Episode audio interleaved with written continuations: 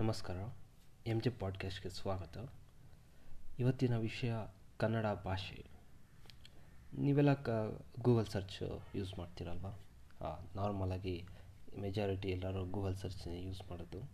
ಆ ಗೂಗಲ್ ಸರ್ಚಲ್ಲಿ ನೀವು ugliest Indian language ಅಂತ ಏನಾದರೂ ಸರ್ಚ್ ಮಾಡಿದ್ರೆ ನಿಮಗೆ ಕನ್ನಡ ಭಾಷೆ ರಿಸಲ್ಟು ಬರ್ತಾ ಇದೆ.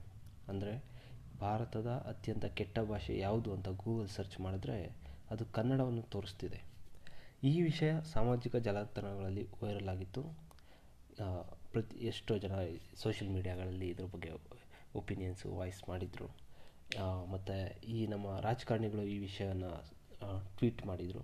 ನಮ್ಮ ಮಾಜಿ ಮುಖ್ಯಮಂತ್ರಿ ಎಚ್ ಡಿ ಕುಮಾರಸ್ವಾಮಿ ಇರ್ಬೋದು, ಕೆಲವು ಕನ್ನಡ ಮಿನಿಸ್ಟರ್ ಕರ್ನಾಟಕ ಮಿನಿಸ್ಟರ್ಗಳಿರ್ಬೋದು ಈ ವಿಷಯದ ಬಗ್ಗೆ ಎಲ್ಲ ಮಾತಾಡಿದರು.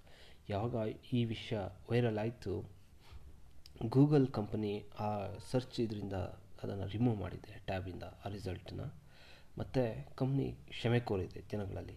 ಅವರು ಗೂಗಲ್ ಕಂಪ್ನಿ ಏನಂತ ಹೇಳ್ತಿದೆ ಅಂದರೆ, ನಮ್ಮ ಸರ್ಚ್ ಇಂಜಿನ್ನು ಪರ್ಫೆಕ್ಟ್ ಅಲ್ಲ. ಕೆಲವು ಸನ್ನಿವೇಶಗಳಲ್ಲಿ ಈ ಥರ ಆಗುತ್ತೆ. ಆದರೆ ನಾವು ಈ ಥರ ಆಗದೆ ಜನಗಳಿಗೆ ಯಾವುದೇ ಅಪಮಾನ ಮಾಡದೆ ಇದು ಮಾಡೋದಕ್ಕೆ ನಾವು ತುಂಬ ಪ್ರಯತ್ನ ಪಡ್ತೀವಿ ಅಂತ ಹೇಳಿದ್ದಾರೆ. ನಿಮಗೆಲ್ಲ ಗೊತ್ತಿರ್ಬೋದು ಗೂಗಲ್ ಕಂಪ್ನಿ ತುಂಬ ಅತ್ಯಂತ ದೊಡ್ಡ ಕಂಪ್ನಿ ಅದು ನಮ್ಮ ಎಲ್ಲ ನಮ್ಮ ದಿನನಿತ್ಯದ ಜೀವನದಲ್ಲಿ ಎಲ್ಲ ಥರದ ಇದರಲ್ಲೂ ಆವರಿಸ್ಕೊಂಡಿದೆ.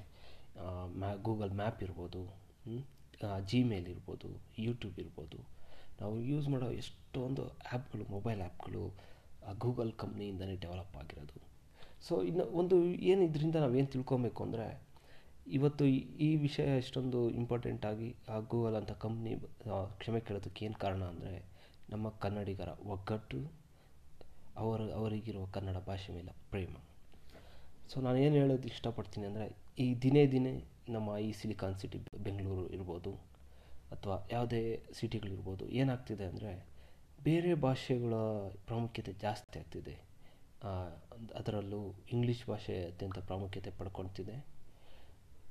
ನಾವು ಏನು ಮಾಡಬೇಕು ಅಂದರೆ, ನಮ್ಮ ಭಾಷೆನ ಉಳಿಸ್ಬೇಕಾದ್ರೆ, ನಾವು ದಿ ಎಲ್ಲಿ ಎಷ್ಟು ಸಾಧ್ಯ ಆಗುತ್ತೋ ಅಷ್ಟು ಎಲ್ಲ ಅಂಥ ಸನ್ನಿವೇಶಗಳಲ್ಲಿ, ಯಾವುದೇ ಸನ್ನಿವೇಶಗಳಿರ್ಬೋದು, ಎಷ್ಟು ಸಾಧ್ಯ ಆಗುತ್ತೋ ಅಷ್ಟು ಕನ್ನಡ ಭಾಷೆನ ನಾವು ಬಳಕೆ ಮಾಡೋದನ್ನು ಪ್ರಾಕ್ಟೀಸ್ ಮಾಡಬೇಕು.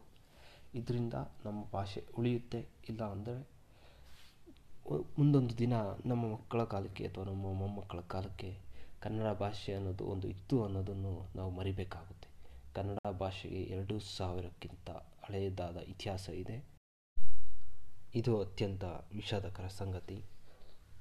ಸಾಧ್ಯವಾದಷ್ಟು ನಿಮ್ಮ ಮನೆಯಲ್ಲಿ ಕನ್ನಡ ಭಾಷೆನ ಬಳಸಿ, ನಿಮ್ಮ ಮಕ್ಕಳಿಗೂ ಕನ್ನಡ ಭಾಷೆಯಲ್ಲಿ ಮಾತನಾಡಲು ಪ್ರೋತ್ಸಾಹಿಸಿ, ಕನ್ನಡ ಭಾಷೆಯನ್ನು ಉಳಿಸಿ, ಕನ್ನಡ ಭಾಷೆಯನ್ನು ಬೆಳೆಸಿ, ನಮ್ಮ ಇತಿಹಾಸವನ್ನು ಉಳಿಸಿ.